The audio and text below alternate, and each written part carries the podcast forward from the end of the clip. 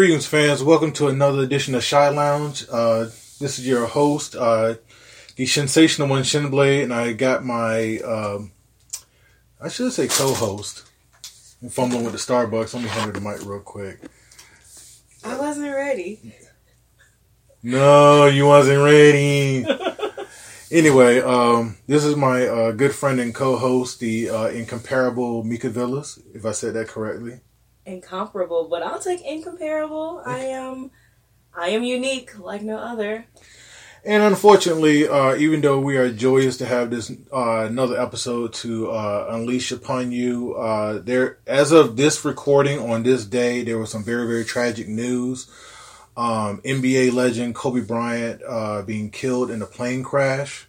Uh, we found this out about a couple hours ago. Even though this is a very taped episode, I'm saying very taped for.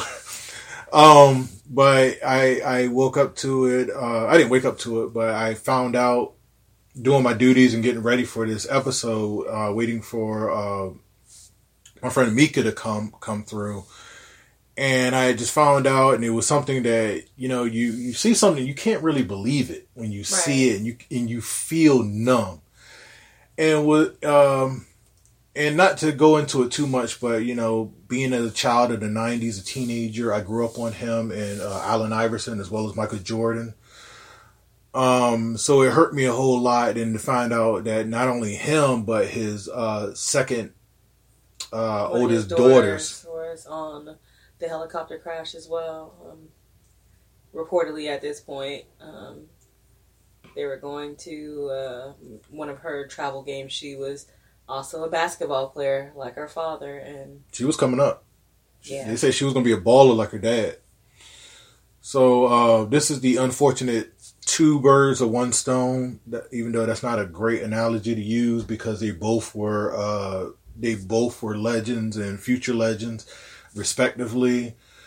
Um, so you know, prayers to the family and the close ones, whoever interacted with him and loved him, and all the fans that were uh, around the world cheering for him, the fans that were um, smack talking uh, in a in a basketball sense, right. um, not the visceral ones because you know they can go somewhere else.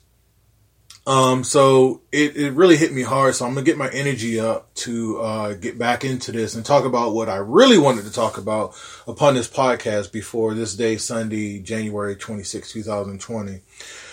But anyway, how are you doing, Mika?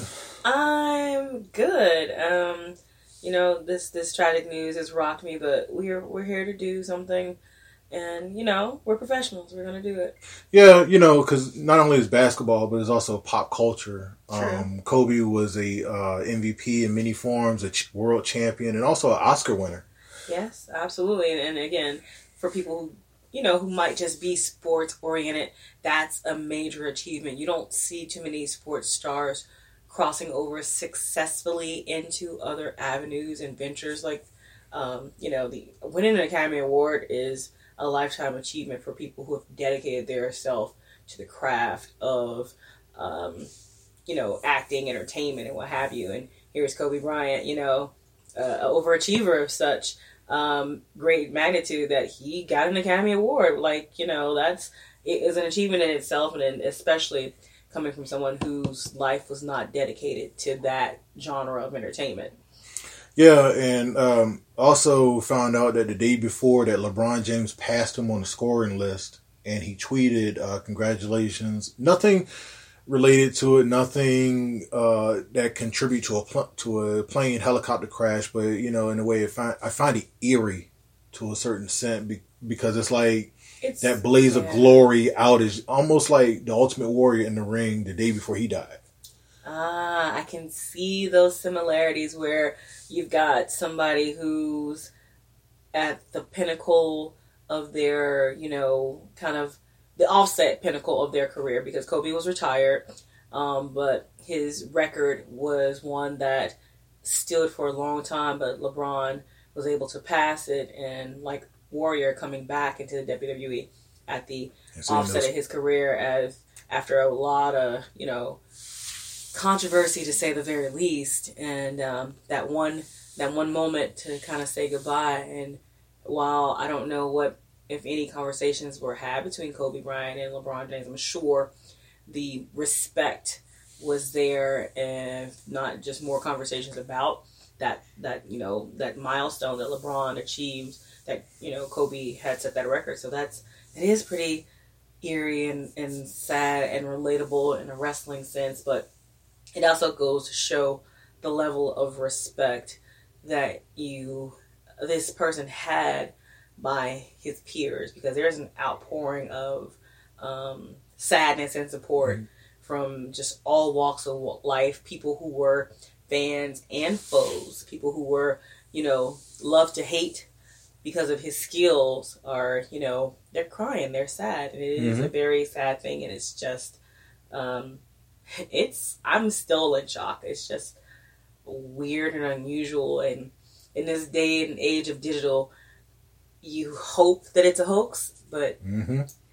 it's unfortunately it doesn't seem like it it's it's real yeah, because honestly, uh, from what the people reported, I don't. It's a game of telephone. You know, his daughter was one of the ones killed in a in a crash, and then so I think it was a whirlwind before the confirmation. They said all of his daughters were with him, and he has a 17 year old, had a 13 year old, a seven year old, and a three month old. So how tragic would it be, not only with the 17 year old, but with the three year and I mean the seven year and the three month old to, to be on a plane like that. I mean on a helicopter, helicopter like that and just going because uh, it's a very morbid uh, thought to have. Even though it can happen, but I, I can't imagine putting uh, youngins like that on a on a it, helicopter just for practice. It's not unusual. No, I, uh, it was not unusual for him to be on a helicopter. So I'm sure his family, his daughters, his wife that like most of us drive cars or take public transportation. It's just average, everyday, normal type deals, nothing unusual. Um, just listening to some of these news reports about how Kobe got around. Um, he would take a helicopter to mm-hmm. work to the Staples Center. So mm-hmm. again, I'm sure his his family kind of grew up on that, where if dad's going to work and they're coming to bring your daughter to work day, they're hopping on a helicopter. So I'm pretty sure it wasn't unusual. Um, I I just hate the way they're reporting some things, and I understand the sensationalism behind them. And to being the first to do it. But the way that they're phrasing, and his wife Vanessa was not on the plane. Just it it it doesn't need to be said. It's like Kobe Bryant and his daughter. If you have to even speak about. But it's not just them. There are other people that have not been identified as of this recording, but it's just that little extra. Oh, and his wife wasn't there. Well, they said it was uh, another parent and their daughter were going. I guess they lived in the neighborhood and said, "Hey, you want to ride? Come on, come on over." Then you had the pilot also. Right. So um, I'm not saying it, it doesn't matter uh, who else was on the plane, but it does because it's a life. Right. Any and, life lost is tragic. And um, I just, I, I, again, I don't like people who's like, oh, I'm the first to report it. This, this is what happened here. This is what happened. And people were saying it was Rick Fox, uh, uh, NBA legend. I don't know how to say yeah. legend, Rick Fox. Um, he's a legend, and and again, that's where it becomes in this day of digital. Any one little thing that you say can be picked up and be viral and be the untruth, you know? Yeah, because you know, Meek and I we deal in uh, professional wrestling and independent wrestling news uh, almost every day, and um, you know, there are times where we respectively will get up in emotions when we hear one thing, and we don't wait for the news to marinate and uh, let things play I out. Get emotional. No, you, you do at, at, certain points. There's always certain news that you can you can get in your feelings for, and, and basically, um, I like to let news uh, kind of marinate in the air some more and let details flow as they may, instead of saying, "Oh, this happened, right. this happened, this happened." Because I'm gonna tell you, I'm gonna tell you a story when I was in New Orleans for WrestleCon and I was uh, at a table for Damage 365. Uh, shout out to Kevin Nasta. Um, there was a situation with Harry Smith and Jake Roberts. And I was there, uh, not the name drop, working with Eric Bischoff, and something happened, and there was a scuffle. There was a situation that reportedly news sites had uh, reported, but it never happened. It was just that Harry went up to Jake's face and was talking smack about Davy Boy Smith, and he just threw coffee on them, and that was it. And they said police were called, which was not even true because Russell WrestleCon does have security, um, hired police security at, mo- at sometimes. And I remember I went back to my place in New Orleans, and they were like, "Oh, this happened." From like wrestling news, and it's like Right. we don't have details, but we're gonna let you know. I was like, man, people can call me, I can tell you the news. Um, but I don't like to make myself relevant in that area. I just tell you the straight up facts. But anyway, um, I'm actually glad that Mika's here because um, I was feeling some type of way earlier today. You know, I, I kind of shed a tear or two because you know it's something that you're used to and you grew up under. Just like other wrestlers that that pass away, Right. like uh, it's been a year since Mean Gene Okerlund passed away. Right. But that's And That's I remember being at. I remember being at a bar in New York, hanging out with him and talking, and he bought me a ginger beer, and um, we were just cracking up, and it was just the fact that being a kid and watching Mean Gene Okerlund on TV, and you're talking to him, so it gives you that that makes you feel like a ten year old sitting there at a bar. right. So anyway, uh, what's new? Like you, you know anything? You got any news before the uh, obvious two that I'm going to get into? Have no scoops that I can talk about. or anything that was passed around that you feel like is worth to be talked about. Uh, There's many things that go on. There's so much stuff. I mean, um, I I did a, a tweet today. Um, there's an article out about why AEW should sign Eric Royal, um, who's a African American wrestler because He's black. He's black, he's African American, whatever, whatever you want to say, whatever you want to call him. We're gonna get into terms say. later. Yeah, but um, I read this article and I was just like, "You're absolutely right." Tony Khan last year said that um, AEW was going to be a diverse atmosphere that you were going to see, uh, basically, you know, people of color in prominent roles, and so far that hasn't happened. And I again, you talk about taking news and letting it marinate, but I read this article and I'm, you know, a wrestling fan. I'm a, a, a wrestling connoisseur, if you will, and I watch AEW, all of their incarnations, and I'm like, wow, absolutely right. There's no singles competitor um, outside of Scorpio Sky who can be considered uh, a top contender on this Of color. on this worldwide television product that they are pushing to the moon and it's like wow there's a lack of diversity on their known signed roster. So as far as males go for singles competitors tag team division I we're, we're good. We're golden. There's lots of people. They talked about the lucha brothers. They talked about uh, private party so there's you know lots of uh, representation there and representation does matter. And so, you know, that's it was kind of huge to me. And I just kind of went down a list of people, uh, wrestlers that I'm familiar with of color. And there's a lot more, but you know that that was one of those things where I think um, a lot of people fail to see the importance of it, and that's a sadness because you really, really want to um, hold Tony Khan to his word, but you also want little boys and little girls to turn on television to see a wrestler and think that that is me. I can be that person growing up. And if you don't see your face on television, you don't know your place, is what I usually say, because you don't know what you can achieve if you don't see it out there in the living, breathing atmosphere. So that's my my whole deal. Can I just say I'm just still lucky that uh, or blessed that Mika's here to provide that kind of thought. Um, you know, as far as giving a deep thought on AEW, I thought about it a couple times. I didn't want to seem the, the racist guy or the always we need to show the people of color guy, and also you have to mix business in with uh, ethnic or whatever diverse backgrounds because I learned from uh, legends and uh, journeymen that also not only being a person of color, but you have to sell tickets also. Right. And right now, I think with AEW is that when it comes to talent, they're using ex WWE talent or ex top tier top tier talent uh, for their for for their for their main uh, event product, if I can actually say that.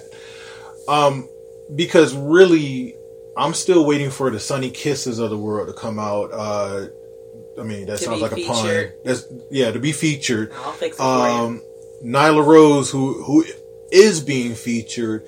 Um, I'm wa- I'm waiting for the indie talent to come out of the indie feds and you know, mid indie shows to show themselves up and to have the building process of AEW uh, to showcase them because right now, as of this recording in February in Chicago, good old Chi Town, the AEW World Championship match is going to be uh, Jon Moxley, formerly Dean Ambrose, versus Chris Jericho, uh, former uh, former WWE talent. Right. So, you know, I did enjoy the match between Chris Jericho and Jungle Boy over the Christmas holiday um, that they had. So it was an introduction to see who Jungle Boy is instead of being Luke Perry's son Right. and to see who he is. So um, anyway, I, I actually like that. I did not come to the table with that, so that is all Mika with that one, um, and which is great. But um, I do want to get into this subject because it's going to tailspin into uh, the final subject. Um, you know, the news of Tessa Blanchard winning the Impact uh, World Heavyweight Championship. Uh, they dropped the heavyweight because you never talk about a women's weight. It's just the World Impact Championship. World Championship. Yes. Um, I'm gonna uh, okay. Maybe I just go old school and I just said. I, I don't think they use heavyweight uh, for a while in Impact, It, But has I- been but I think- while, but you. but I think it's been pushed every Right. now and then. So anyway, Tessa Blanchard wins the uh, the world championship, and people were mixed. I was I found it a bit groundbreaking, as of uh, what men can do, women can do it also. To to that point, so I was very congratulatory. But also, I found out that you know within uh, very little fans, and uh, because most of the fans in wrestling now are all inclusive fans, which I sort of can and cannot stand at times, depending on what subject we talk about.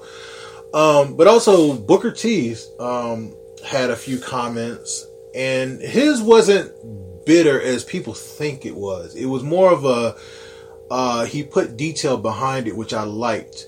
And he said that the headline with Tessa's uh, world title win was one of the worst ideas in wrestling.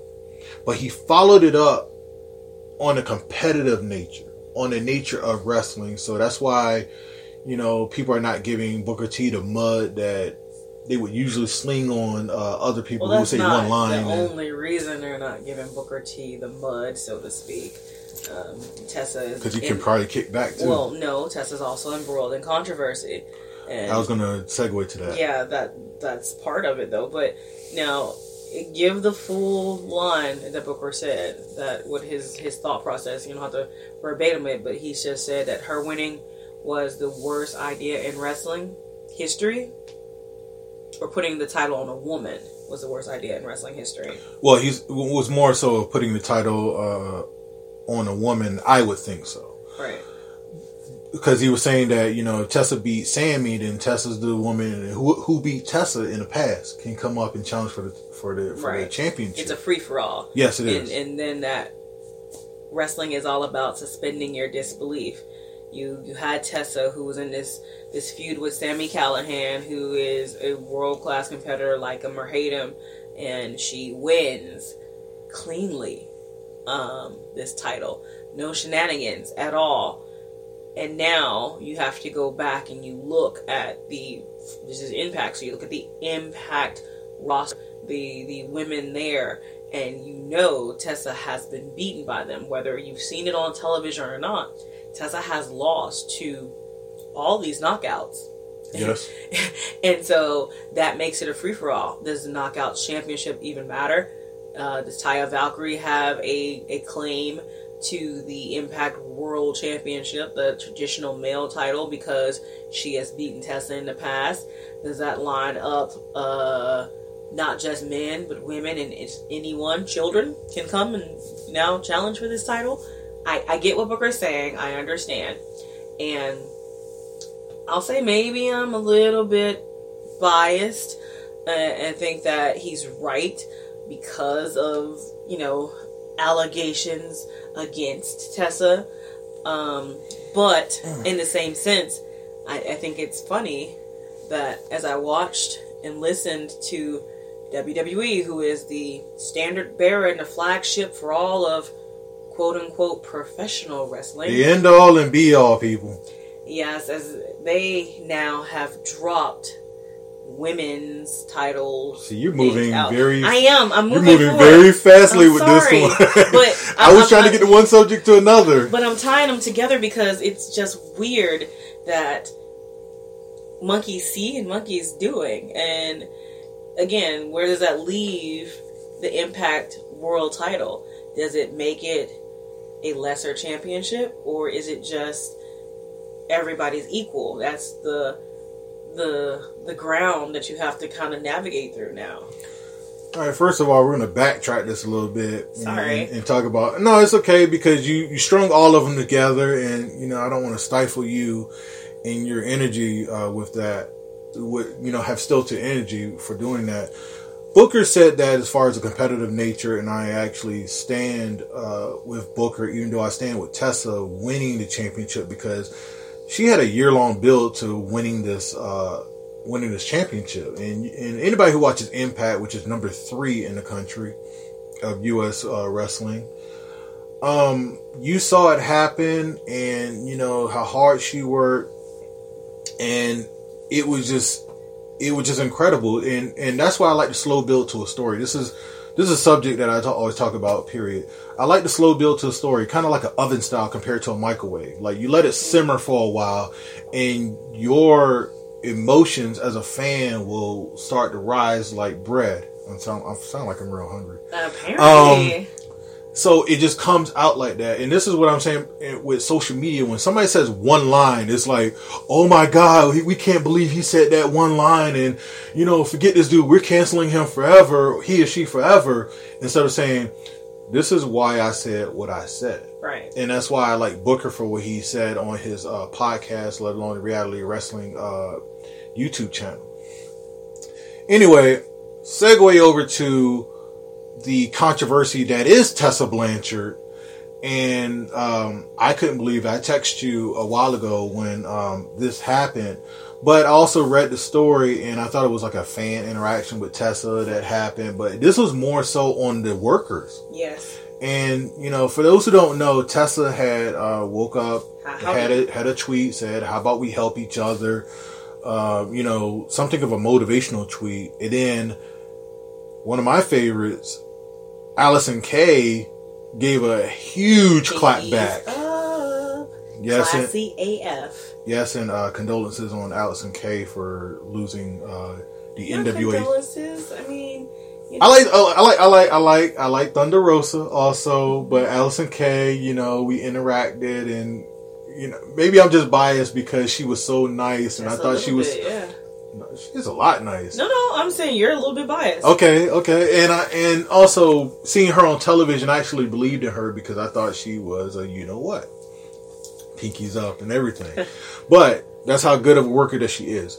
So anyway, um, Allysin Kay, Chelsea Green, um, Priscilla Kelly, Priscilla Kelly, Hell's favorite Uh, harlot, Isla Dawn, Isla Dawn. Oh my God, Isla Dawn shocked me. um, and uh, various other women who are not as name worthy but experienced. Yes, Um, Tessa, for bulliness yeah, more than racism. I will go on the fact that bulliness.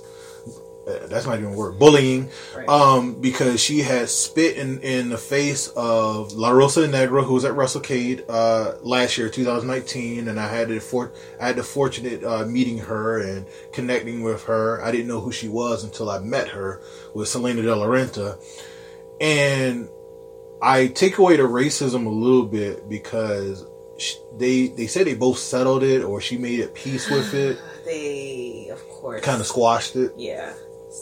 So this is more bullying than uh, racist. No, it was racist. No, no, no. It I'm was- talking about the, the, the, the allegations on the whole. Mm, okay. One one racist part, but they said that she had bad attitude in the past and locker room this, locker room that. She bullied. There was allegation that she bullied a wild trainer to the point that the trainer was in tears in California, Yes. and somebody of the wild roster leaked that. and and and let that let that part out. So when again, fans versus workers. For the workers, it it held weight for me. Mm-hmm. It said something's got to be true about Tessa. Yeah, the the fans, they're uh, rare fans that have any, I think, quote unquote, true interactions or stories where they'd be so bad. But you and I have both been around wrestling in backstage capacities, and I don't know if you've seen or heard, but I've heard a lot. Uh, I can only go by my interactions with Tessa. I've never yes. had a problem. Yes. But I'm a whole different breed. I'm not a person who needs to be in the ring with her, who needs to work with her, who needs to trust her literally with my life or career um, because the name Blanchard does carry weight. Yes. In the wrestling business. Three generations. And Tessa, as she has been around for years now, coming up, getting trained by George South and Cedric uh, Alexander, the name and the reputation hold weight, hold pull, hold sway, and far be it from some other young woman wrestler to tick this person off who's got some stroke. Mm-hmm. So again, I wasn't bullied. Did I hear about her attitude? Absolutely. Do uh, people who I trust tell me personally about some shenanigans and the way she treated them? Yes. Was it less than nice? Absolutely. Did I tell them to whoop her ass? Yeah, damn, Skippy. Because bullying in any capacity, no matter what, is wrong. You're saying this about a random person, right? I'm saying this about random people. Okay, yeah, yeah. All right. But again, I don't care. You know, I don't personally care about her influence, but I said anybody who was bullied needs to stand up to a bully. I don't care who they are and what they are. Tessa was, I can't say is, was a bully. Allegedly. Tessa, no, I'm telling you, Tessa was a bully.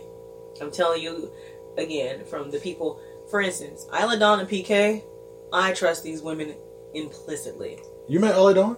I know Isla Dawn. She seemed like a sweetheart. She is absolutely, and for anybody to do what was done to her. Bullying is not even like the word I use. That's just downright evil, spiteful, manipulative. Pardon the pun. Pardon me, y'all, because I'm about to use the word bitch. It's okay. That's just being a bitch for no reason. Jealous? I don't know what it is, but there was no reason to do what was done. I can tell you. I can tell you one reason. There's always an old, uh, kind of like a, I would say joke. It's a line that I remember uh, years ago, and it's and it it goes like this: What does a man with power uh, want? Even more. What? More power. And it goes like that. So you know um, the wrestling narrative has changed as far as locker rooms. I mean, it used to be back in the day where a legend or a top guy was coming into town and you were somebody who was just breaking into the business or even a mid carder.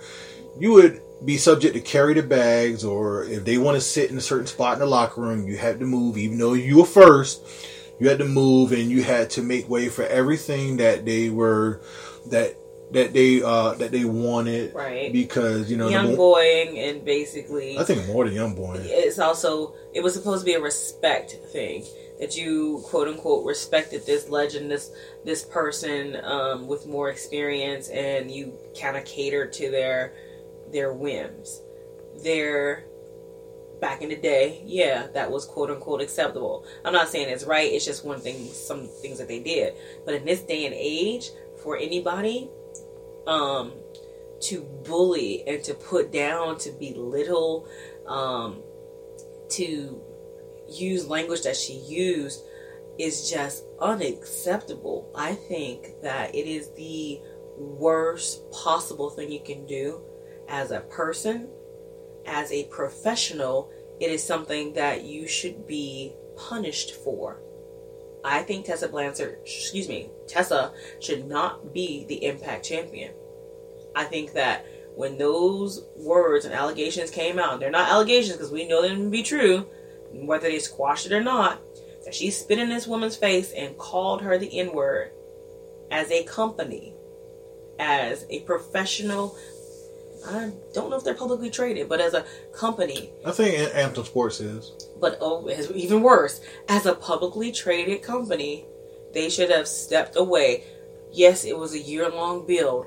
Damn, the timing was horrible. I don't care.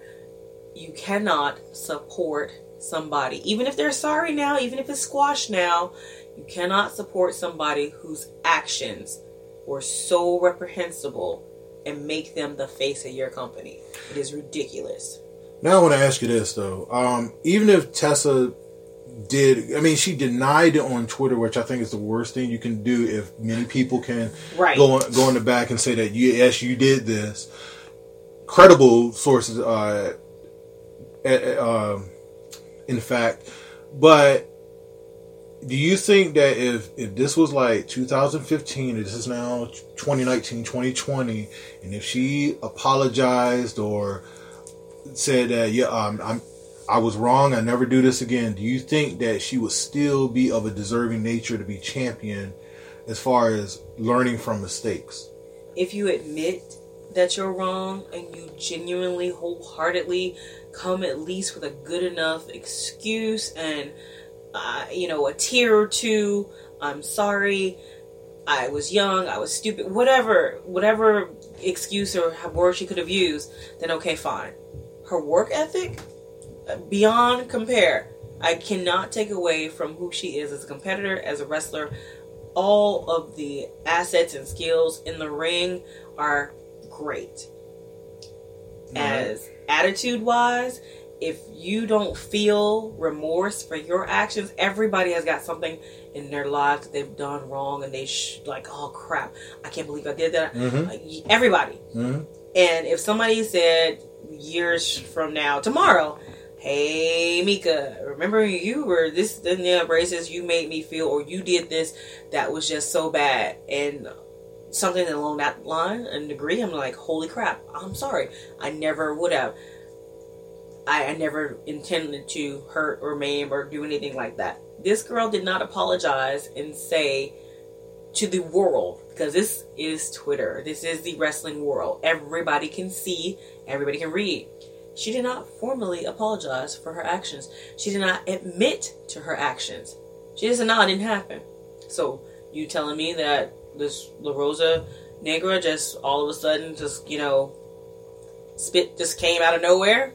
The N word just came out of nowhere. And let it be known to people that La Rosa Negra put out a statement said that um, you know they had both squashed it, even though the other female wrestlers were more so on the bullying part. So even if that part is squashed and quelled to the ground, the bullying allegations stand strong as well.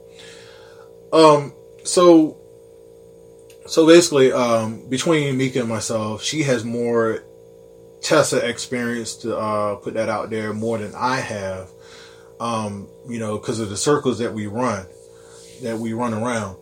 Um, so so now she's a champion. I'm trying to see like if it's going to be overwhelming or underwhelming uh, as far as being a champion. Uh, this, this is wrestling. This, this, is this is wrestling. This is, I'm just trying to see for what it is. Some companies stand strong on it. If if and and also there was no statement that was put out. But sometimes it can be that yeah, I need to see you for a minute, mm-hmm. and they talk and have the meeting, apologize, tell the situation, and they move on from there. So there's no formal. Uh, there's no formal uh, uh, statement or anything of that nature. I never even heard one from Impact. No, they they said nothing. This was the Saturday morning before the pay per view. And again, as a publicly traded commodity, you have to say something that we believe in diversity and we don't support racism and things of this nature. Anything in our, our employees' past or our contractors, because they're not employees or independent contractors' past. Um, that I thought that was just WWE. Well, I'm pretty sure. Oh, they're not Impact employees. They're not in uh, Anthem Sports. That is a gangster move. The the, yeah. the the independent contractors, but you still work for us. Well, right. well, I, I could take Impact and ROH and other companies because they also do indie dates as well. Right. So anyway, um, that not to say anyway, that has happened with uh Tessa Blanchard. So we're gonna see where that where that rides out from from here. Even WWE got petty. Representative for WWE got petty said we didn't hire her because she got bad attitude problems. Right. When when E has to come around and slick side shoot and say, uh, yeah, why do you think she's not here? Because in all rights and fairness, Tessa was part of the Mae Young Classic. Tessa was a shoe in.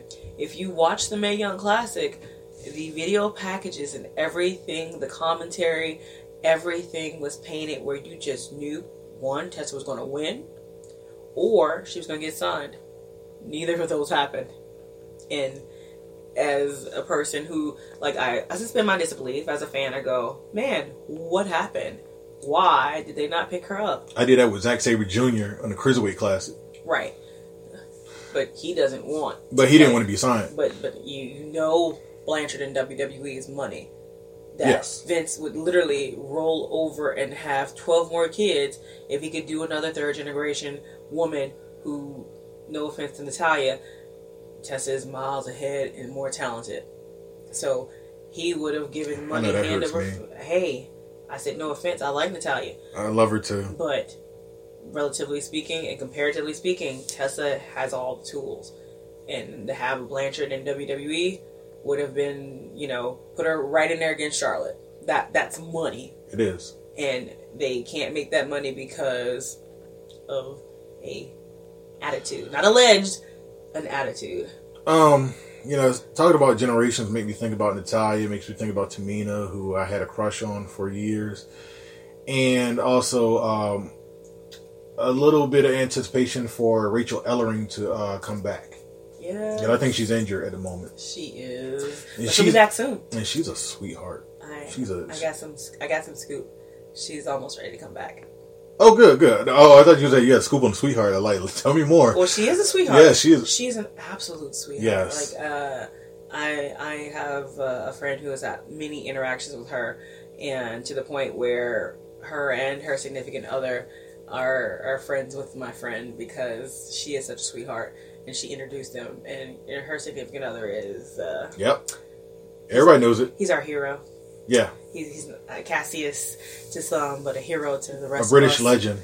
Um, what? You don't watch NXT UK? Oh, you made him So- British though. I was like, wait, no, that that's that's what's going on. Yeah. That's what's going on in the streets of London, Yeah, in but- England. But yeah, UK. like you, introduce your other two, like pretty much a fan, Mhm. and they become friends. It's like weird and crazy, but that's how sweet she is. So That's another conversation for another episode because I really wanted to get that get that uh, subject off, and we have talked on road trips about fans versus uh, being a fan versus being a uh, media personality or networking. You know.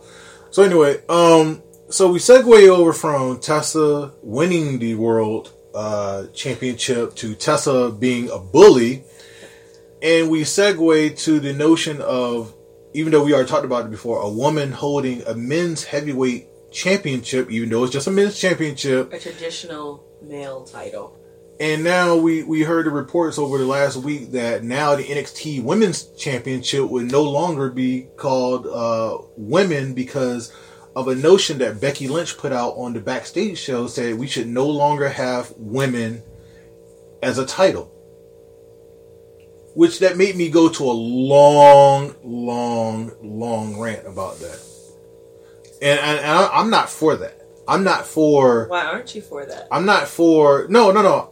Look, shout out to Danny, uh, Danny Danger and myself because we both are very big fans of women's wrestling.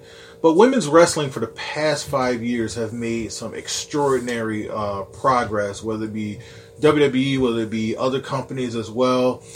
And you know, for the past hundred years, women's wrestling has been a sideshow mostly and it's just like some some women wrestling for men's delights, you know, to go in there and do their thing. No, I'm not being sexist. I'm being, I'm looking, I'm staring at the ceiling, y'all, looking for God. I'm looking, I'm looking at this on the whole. I mean, when has women's wrestling compared to now been prevalent as far as standing up there side by side with men? it depends on where you look. If you're looking in the major companies, then there have been spurts of very greatness small. Yes. for women's wrestling. We, we talked about Impact. Go back to Impact at the the start of their knockouts division. That's good. When they first created the knockouts division, they had at the time the most talented female roster on the planet. Yes. Um, and they were on television week in, week out. They were having great matches and doing a lot of stuff that you didn't see divas doing, like wrestle. mm-hmm. Um, so that kind of went away. It didn't get go downhill, but Impact just wasn't a solid enough product for people to pay enough attention to. But there were plenty of independent women's promotions out there, Shimmer, Shine, that were doing all women shows, just not again on a worldwide national level. But the wrestling was there. It was great. There were people who were buying into women's wrestling and, and the notion of it and becoming fans. So, yes, now is a great peak in women's wrestling, but I don't want to call it a hundred years as a whatever you said a sideshow. It's like ay ay ay. For the most part, it, for the most part, it was, and and and what you're saying goes on my point as far as the national scale is concerned, is that you can see it in these indie companies and Impact, and I, and I believe Impact could stand with WWE the next five years if it wasn't for Hogan and Friends uh, coming into the company. It would like 2015 or whatever, because Impact had a solid uh, product Right. from 2005 and above when they get were on Spike TV. And then Hulk Hogan and Friends came in, and it was Took it was just ex. WWE guys and guys who wouldn't let go of the spotlight instead of growing your own talent, which I am. I'm a, I'm a big proponent of. But anyway, a lot of us on social media, at least in my circles, joked this, and it's not to say we're undermining women's wrestling, but it's just to say that we observe women's wrestling and now it's an open gender weight all inclusive championship plus the fact is it's very confusing to have the NXT championship and then you have the NXT championship so it's like as far as the Marvel universe So just nah, just combine them like we did unification matches for the two WWE belts at one time. You had the SmackDown title and the Raw title. Chris Jericho was the first undisputed World Heavyweight Champion because you had the WWE belt come in and merge with the WCW belt. Wrestling is for everyone. Now, I say that because it's not a male thing, it's not a woman thing, it's a wrestler thing. In training, wrestlers do not just train with other male wrestlers or other women wrestlers. Males and females train together, they compete together while they train, while they learn and hone their craft. just like karate Just like any combat sport. And while wrestling is a predetermined outcome, the physicality is real, is true. As a competitor, you're going to have someone smaller than you, you're going to have someone bigger than you, you're going to have somebody faster, you're going to have somebody stronger. It is not about gender, it is about your skill and your ability to perform what you have learned in the ring. Now here's the part where, and I do believe that wrestling is for uh, most people because you know, number one, you got to get training down anyway. You got to get training down to learn how to bump. You got to learn how to sell. You got to do this and do that. So that's why the anybody off that's why the everybody thing I put an asterisk next to it because you have people like superhuman who uh, jumps off and jumps onto tables or shards of glass or whatever. wrestling. That is a sideshow. Yes, and that's why the whole everyone to me comes with an asterisk when people say that. Now, that, this doesn't mean this doesn't mean that nobody can get in. This is just like job, uh, uh, not job sites, career sites, where they say you can't discriminate age, color, that type of everyone. Not talking about you can walk in the door, you can do it. Not like Grim's toy toy show. Didn't say that. No, no, no. I'm just I'm just laying it down because some people can take words the wrong way, no matter how much you can inflect on it. But anyway, uh, I'm buzzing.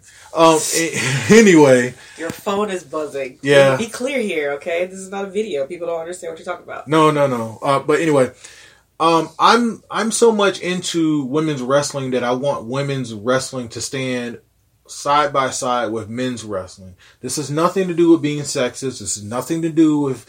Uh, uh, That's called segregation. It can be segregation, but also what we were saying about uh, like Tessa winning the world title. Um, you know, the people who beat Tessa can now step up and say we can we can do this. Reminds me of Afro Samurai a little bit with the number one and number two headband.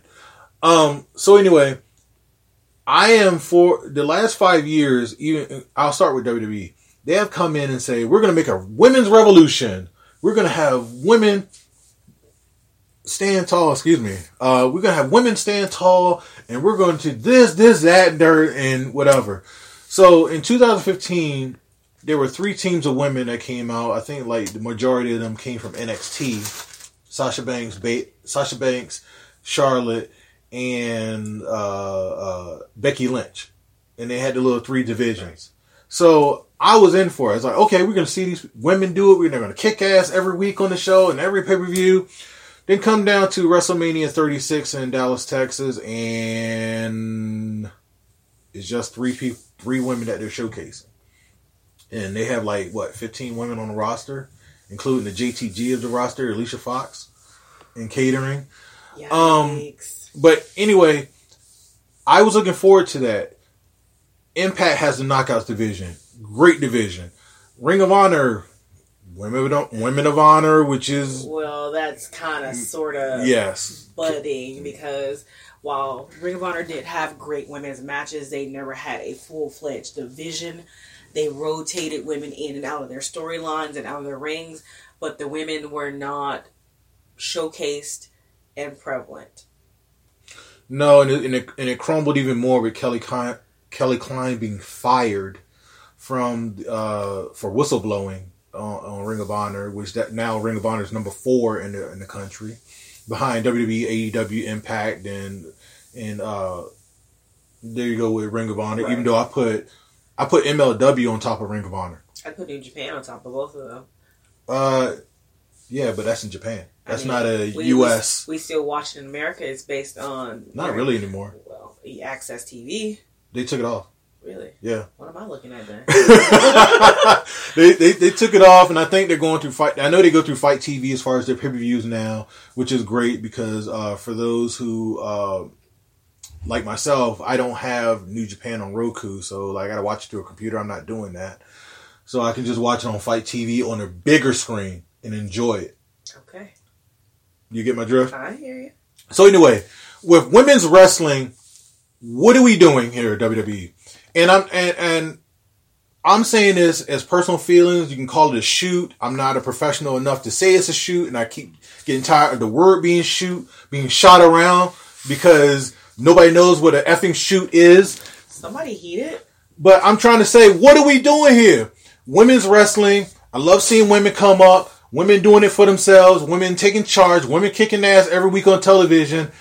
Uh, whether it be the Mae Young Classic, whether it be the Evolution, which was a horrible, horrible pay per view, but a great house show in New York. It was a good show, but as far as the the uh, uh, design and everything of it, Women's Evolution was trash. It was complete trash by pay per view standards because I know WWE can put more money into it by putting set designs and stop making it look like a house show, like they do Starcade, like they do uh, the Dean Ambrose farewell show, or anything of that nature. So what, what, what, what are we doing here? Because honestly, women can wrestle. Women know how to wrestle, but guess what? They're not doing WWE. They get letting women wrestle as far as a drip faucet. You don't see a whole lot, but you can see very little that women are actually doing it. And I have to go over to Impact and see Jordynne Grace. I have to see Tessa Blanchard. I have to see. Um, uh, I did see Shotzi Blackheart for for a while. Uh, name some others for me, uh, real quick. Yeah, I, I think I said. I think I said uh, Taya. Are we we talking about Impact or just Impact. Oh, Taya, Kiera Hogan, um, Diamante. Diamante. uh, uh, uh, Big Swole on AEW. Uh, uh, um, Emi Sakura. I keep forgetting the other one's name, even though I see her every week. Britt Baker. So I keep seeing women's wrestling everywhere, but WWE. Period. Now, it's not to say that the, the, the Kabuki Warriors aren't wrestlers. Not to say that Charlotte isn't wrestling, Sasha Banks Bayley isn't wrestling. Uh, but it's to the point where if I'm not watching WWE on television, neither on YouTube, I don't hear about it. Period. Right. So now the Royal Rumble's coming up. Uh, Asuka and Becky Lynch are wrestling. I heard that through advertisements. I did not see no build to it, but I'm looking forward to the match because of the two women that are wrestling. Right. But to have a championship in NXT saying that you have the NXT championship held by Adam Cole. You have the NXT women's, not women's anymore, championship held by Rhea Ripley, who is going to be a star outside of NXT when they bring her up correctly. Same thing with Shayna Baszler. When and if they bring her up correctly, because So yeah. so yes, again with NXT, bring her up correct, bring them up correctly. So it gets to the point where now we have to be fucking Marvel to say I am Groot just to know what we're talking about when it comes to the NXT Championship. I am Groot. I am Groot. I am Groot. You know what Groot's talking about? We don't know what Groot's talking about in the movies, unless the other character says responds to what Groot is saying. So if, if somebody came up to me in the streets and said, "Oh man, uh, Shin, did you did are you going to see NXT next week? The NXT Championship going to be defended?" I gotta say, who? Which one? Got to be defended. Which one? Is it going to be Adam Cole? Is it going to be Rhea Ripley? Who's going to be defending the fucking championship?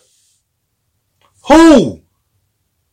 So that's why you know uh, with with wrestling now. Yes, wrestling is for everyone. Now it's getting to the point where uh, in wrestling we're seeing people doing dick flips. We do, seeing people doing tampons. We're seeing people hurling themselves on fucking glass. That's not even trained to be a wrestler, but get money just like the wrestlers.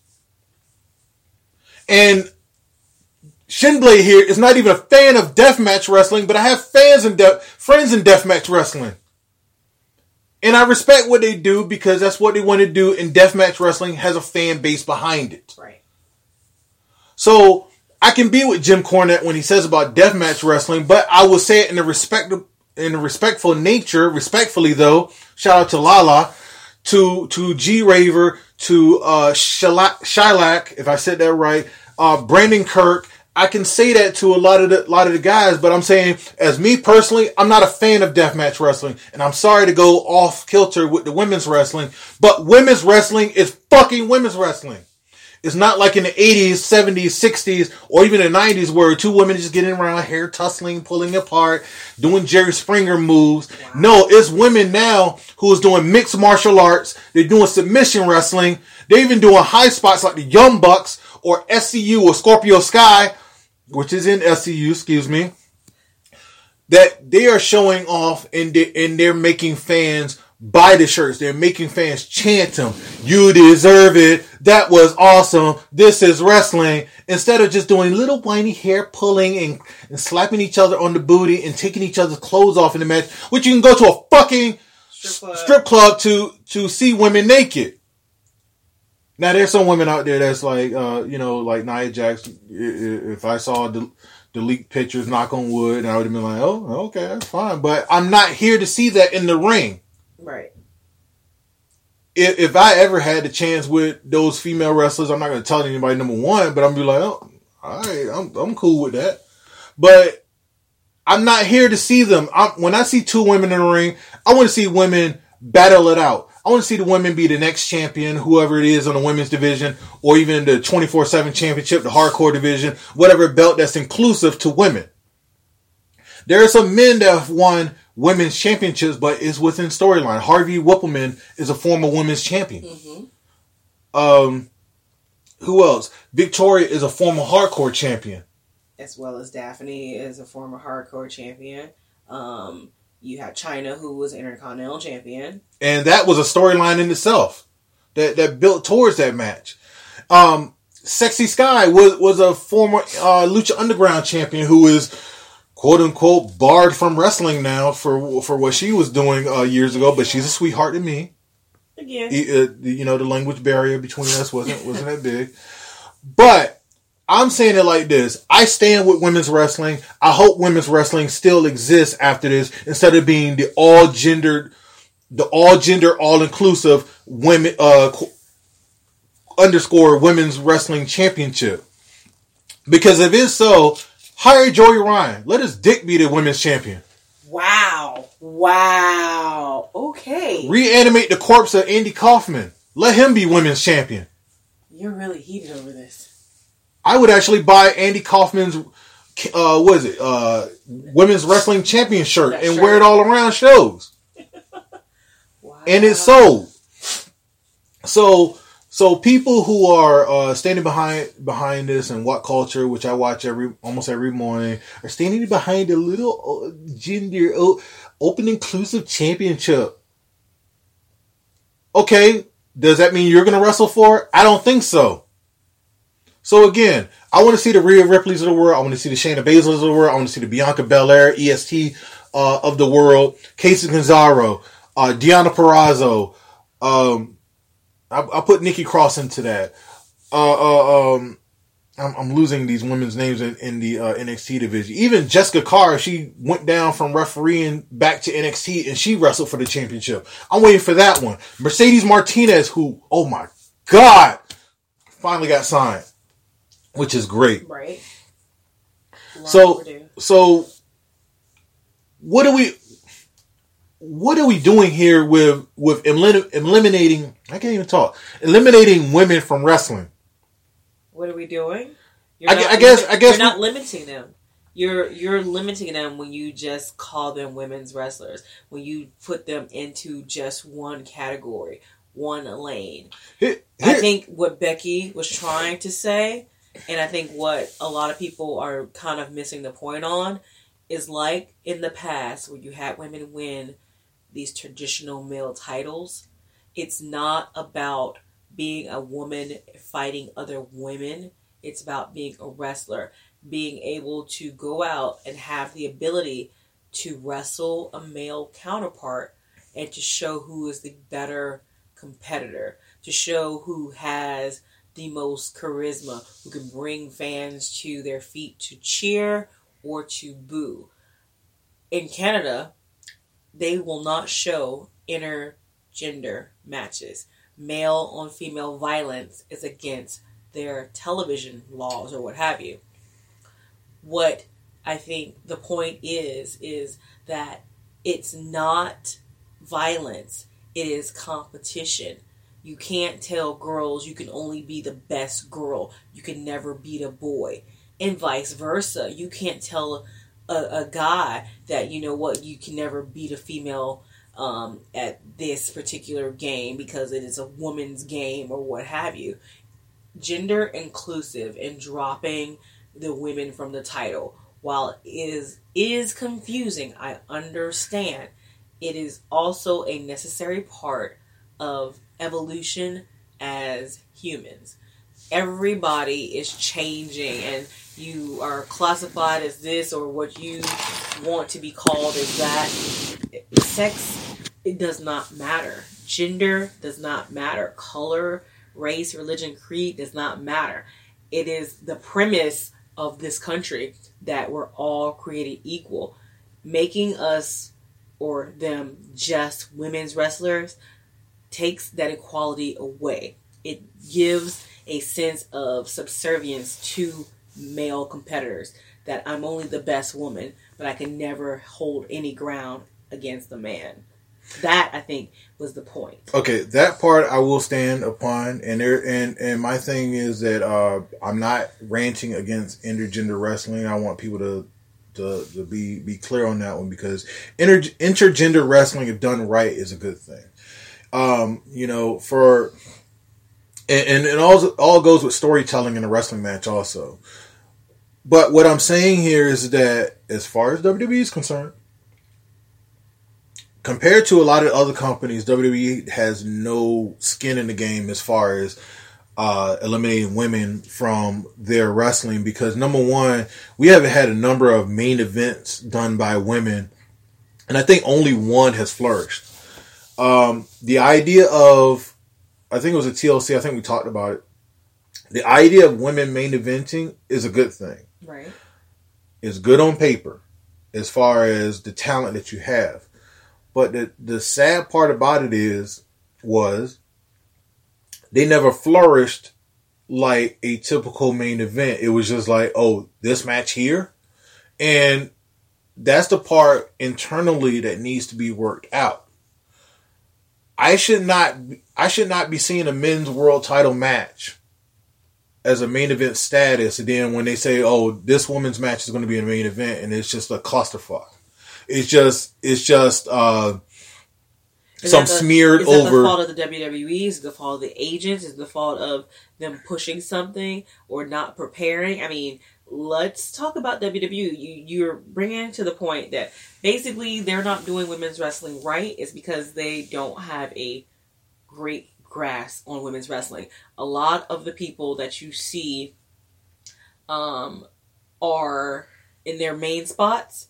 Your Becky Lynch, your Asuka, for instance. These women did come from independent wrestling, but when you get to the E, you That's basically get retrained to wrestle their style and their brand. You don't go off script, so to speak, meaning that let me pull the curtain back here, y'all. They go over these matches beforehand and say what they want done. Some move by move, others kind of give you a little sort of creative freedom, but there is a general outline, like any play, that these performers follow. And perhaps if you look at the main roster compared to NXT, you see a different person running the show. On the main roster, we all know Vince is in charge. This NXT brand is a brainchild and very closely handheld and fed by Triple H. Hunter Doing a great job. Hunter's progressive. Hunter's progressive, and like him or hate him, he's done a lot of good things, like sign a number of indie talents to NXT Top and indie talent. and let them go. If you watch this last pay per view that the WWE NXT brand put on, Worlds Collide, Special show. um, I'm just saying, I know. But if you watch that, you saw, I feel, as indie-rific a match that you could get watching um, the Undisputed Era versus Imperium. Because they did a lot of stuff that I was just like, wow, you'll never see it on the main roster. There is a lot of blows and strikes and what have you that would never fly.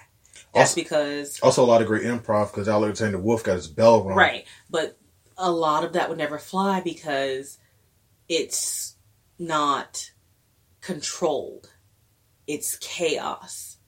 And letting the women's um, moniker drop from the NXT titles, again, is being progressive because this is the young, new, hip brand. It's showing inclusiveness that it's for everybody, that there are no limits, limitless Keith Lee or whatever. Oh. I mean, again, this is Hunter, I think, starting a conversation or picking up on a conversation because others have done it and said it. And how dare the WWE not jump in on that inclusion by making sure, at least some level, that we're not limiting the women. Hunter loves women's wrestling, big time. But it's not women's wrestling that he loves. He loves the fact that these women are out there doing it as good or better than the boys. And I don't think that he classifies it as women's wrestling. I think he classifies it as wrestling. And he wants it to be like that across the board going forward for his daughters. And Sami Callihan uh, said the same thing uh, in, in press runs uh, long before this uh, title match with Blanchard. Said this is not women's wrestling, and I think he said it's not intergender wrestling, but it's wrestling. Mhm.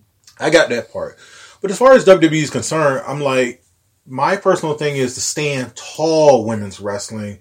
And then when women's wrestling stand tall as the main eventing men's wrestling, And if Becky Lynch came out and said you we should eliminate the uh, term women, I would have been I would have been there for it. On more of an internal basis of what have you done to surpass men main eventing uh, as the norm in shows. Are you putting butts in the seats? Are you are, are you uh well They're pushing merch. That's I, their, I know they're pushing that- merch that's and, their goal, and that's their measuring stick. merch and morale. M and M's. Right. and, and girls are coming up and saying that, uh, "Mommy, I can do this. I can be a wrestler." Even the crown jewel, which myself and a few people think says that hinders women's wrestling, even though I know uh, customs in Saudi Arabia and Middle Eastern countries that women can't do really worth anything because of uh, the quote unquote Muslim rule. Um, you know, they could barely drive in Saudi Arabia, women. Right. And, you know, uh, I, I don't want to turn religious or anything, but I'm not for the covering women up completely. I'm for the showcasing. That sounds bad. That's what I'm, fine, I'm I'm for the showing the beauty of the women, but not too much in a, in a certain sense. Like you know, the face, the the muscles, the hair, things like that. Not not showing all the booty and stuff. Um, no, because you know how some women take it like I can show my sexuality, such such such. You know, like the the Lizzo women of the world. Um, and, and there's more women that does that too. Let's not diss Lizzo. If you're comfortable with yourself, male or female, do you, okay? But I, I didn't talk about what- Lizzo as far as uh, I, I get what you're saying. I'm just, I'm just. I'm talking about the the steadfast part, not the fact that she's a plus size singer or whatever. Because I like Jill Scott and she shows herself off too. Um, Um, but anyway, the, the the stay on the women's wrestling part, I'm more for it on the internal nature. If if uh, let's say WrestleMania last year, if Becky, Ronda, and the uh, Becky, Ronda, and Charlotte showcased more excitement and more of a workload than Kofi Kingston and Bryan Danielson, even Seth Rollins, and uh, Mr. Everybody's favorite wrestler, Brock Lesnar. They showcased more on the workload and of a general sense of putting butts in the seats and and and rocking the world, I can get that part. But the fact that remains is that with WWE's women's wrestling, you only see about maybe about five women at the most being showcased on a weekly basis compared to the 20 that they do have. And my thing personally is I want to see at least about 10, 15 women scramble every week. you're They're, not gonna see that. no, They're, they're not going to do that. They they barely have a scratch and a depth of the performers that they do have. They did a bunch of signings, and they have people on the main roster who they creative has nothing for that are mad talented. They're just sitting there week after week. You're not seeing them. or you or you have to have the WWE network to watch main event or watch WWE superstars. on if that's still around uh, to catch them to do that. Again, you're not going to see them. But but WWE is Raw, SmackDown, then NXT, then you have your uh, special shows, Saudi Arabia and whatever. Then you have your pay per views, Right. and we all know that the Saudi Arabia shows are just basically train wrecks, almost all of them, except for one or two matches. they're not train wrecks. What they are is just cash ins. Vince is cashing in a check. They're not really shows. They're driving through Saudi Arabia, asking them what they want to order. Here's your order. Here's my money. That's all it is. It's just like pizza. It's, it's worse. It's not McDonald's. It's not checkers. It's like rallies on the bad side of the city. That's checkers too. Yeah, I know. Same thing. but it's like, okay, here what you going. All right, we're gonna do this for you. Even it's funny that years ago that the uh the prince the prince of Saudi Arabia ordered Ultimate Warrior and Yokozuna to appear at the shows, and they and they've been dead for five years and I think twenty years respectively. So, so again, people, I would like to hear what you think about women's wrestling and your your stance on the term women being eliminated from uh, WWE women's wrestling program. Uh, Mika is for it, right? No limits. No limits. I am against it saying that women's wrestling, as far as marketing and showmanship within the company, needs to work a little bit harder. This is no way talking about female talent. Is no way hindering. This is no way sexist saying that I don't want to see females do it big because I really do. There are women there that, that you and I have known and we love them. We love that the fact that they're getting the check. We love that they're not being stranded in indie uh, towns and have to ask for rides and bum rides to get to the airport and red red eye uh, red eye out of it to where they're going. We're glad to see the check. I say the same thing with the men's division. I'm glad to see Shane Strickland, Isaiah Swerve Scott do his thing. I can't stand the fact that they changed his song. Um, Lio Rush, he's doing this thing. I love seeing them get the check. I my thing as a fan, as well as being a friend, I want to see more of them on TV. More you see more of them on TV, their stock rises, they get more money, and if they ever wish to leave WWE, their stock will rise again when it comes to getting paid on the indie scene. So that's why, for me, I want to see women do it big, but right now it's very premature as far as uh, the uh, taking the limits off of women's division. So you say? So I say, and so some people of that of that agrees with me say, and then so you say with the limitless and the people that agrees with you, and they We're say, all right. You're all wrong. I'm not going to go there because, like I said, for me, for for me, the all inclusive. This, this is where to me the all inclusive part gets toxic. It's great to have people that are talented to showcase themselves. Inclusion can never be toxic. Oh, oh, goodness! I got stories for you to tell you off the mic. Um, but anyway, that is my take on it. Um, right now, uh, we are uh, we're just watching a pre-show on mute, and I'm I'm in disbelief that uh, I, I'm not really I'm in disbelief that that Umberto Carrillo and Andrade got pre-show matches and, and they I'm work like horses. Again, Latin, Houston, Texas. again, this is WWE. They have a bevy of talent and they do not have enough quality airtime to showcase that talent. Yeah, we're looking at the pre show. They'll mention the match, hopefully, maybe show a clip of the match, but they're not.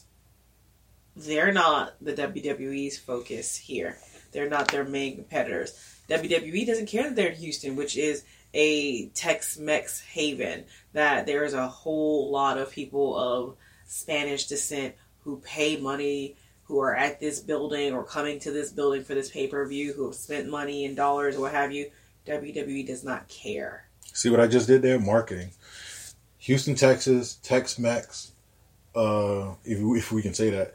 Tex-Mex, uh, you know the demographic. Even though Houston Astros are in, were mired in controversy over uh, World Series uh, recently, uh, that's neither here or there. They still won the World Series, whatever people says. It just has asterisks next to it. Um, but like I like I said, uh, we're we're watching it. I thought personally it would have been great for the crowd uh, to have that flavor in there, but it's WWE, like you said. I didn't say main event. I just said just have them on the show, get the payoff. They're on the If- show. If, if- They got a they got a paycheck. They got a booking paycheck. look, I, That's that's what they're going to tell them. If anybody else says that, they're going to say they were on the show. look, look. My thing is pre-show versus main show. Same thing with NXT before NXT became a brand, and that's why I have the arguments all the time saying why is why is the developmental better than the main roster brand? Why is it the fact that when I when it comes to Takeover and Worlds Collide, I have to run home and cancel plans with people just to watch the show? Why is it that when a pay per view comes up, except for Royal Rumble, which is my favorite, um, that you know any pay per view comes up is like um, yeah, I'll catch it whenever I catch it. That's my whole thing. Because you don't care about the WWE's main product. It's not that I don't care about the main product. It's just the fact that you It's- feel like you're insulted compared to having NXT. Like I would expect NXT to be main roster WWE, and NXT workload be like You want to talk too about the fact that we're doing three hours worth of television. I say we like I'm part of WWE. Hold on. You want to tell me something? I, I mean, Can I can I release this episode? yeah, I get a check from Connecticut. But anyway, um, there's three hours worth of TV on a Monday night, and while Okay, let's break this down. everybody thinks it's a lot of time, it's not. Let, let, us break this down. But your three NXT, hours. But your NXT is an hour. Three hours Monday night. Three hours Monday night. Two hours Friday night, and two hours Wednesday night. Your two hours on Wednesday night, or your NXT. Yes, they changed it from two hours since September. Right. But what I'm saying is, it's not a whole lot of programming. You have to throw in advertiser dollars and all this in your three hour block and the storylines that you are pushing forward on your main roster competitors. You don't have a lot of time to push a lot of people. There's more wrestling happening on your two hour block than there is on your three hour block. That's what's giving a lot of hope for the NXT brand. There's storyline after storyline after cuckolding storyline. Let's not go there. On your three hour show, you've got more promos with longer diatribes happening on your three hour show. Um, because you have writers writing these whole crazy blocks on your three hour show. So the WWE on their main shows is not about wrestling. You can't showcase a wrestler if you have nothing for him to talk about. If you don't have a story to put he or she in the middle of. So while the wrestling on NXT is great, we never talk about the promos. We never talk about did you hear what XYZ said? We talk about the action and the physicalities of the show because that's what it's all about.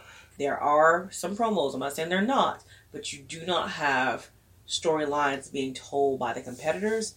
It's about the commentary team. They're telling you the story there Mamma mia. as you go along. While here in WWE on the main roster, it's all acted out in front of you. It's broken down line by line by the performers with the commentary adding bits and pieces and colorful antecedents throughout.